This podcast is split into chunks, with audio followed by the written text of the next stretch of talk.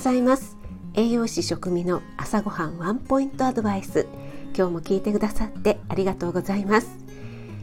朝ごはんメニューの食材を一つピックアップして栄養について短めにお話ししています。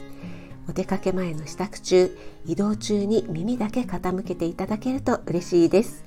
夜は今まで通り簡単聞くレシピ、調理法、食品の効果効能について放送しています。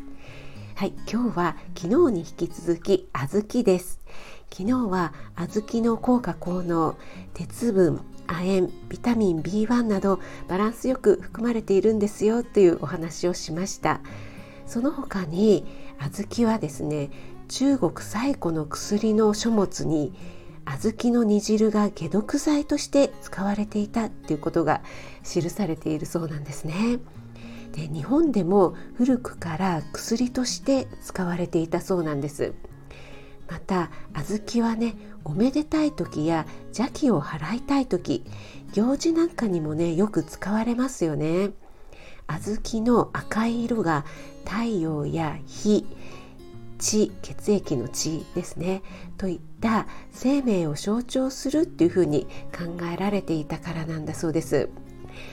昨日ね、小豆のコメントをね、くださった方、あんこ大好きっていう方がたくさんいて、はい、ありがとうございます。私はですね、つい先日お彼岸だったので、義理母がですね、お汁粉食べたいっていうので、ここはちょっと嫁ポイントを上げておこうと思いまして、お汁粉を作りました。はい、で 200g の小豆に対して 150g のきび砂糖で作ったんですね。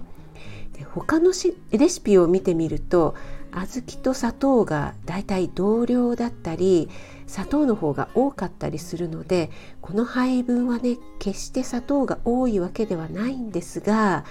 砂糖 150g って測って入れてみるとですね、結構な量なんですよね。でもね、出来上がって食べてみるとさほど甘くないっていうか、本当に優しい感じの甘さなんですよね。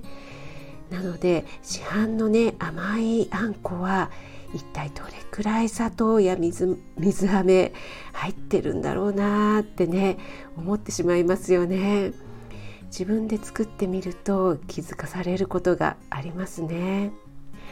はい、あなたが美味しく食べて美しく健康になれる第一歩を全力で応援します。フォロー、いいね押していただけると嬉しいです。3月24日水曜日、今日も良い一日となりますように。気をつけていってらっしゃい。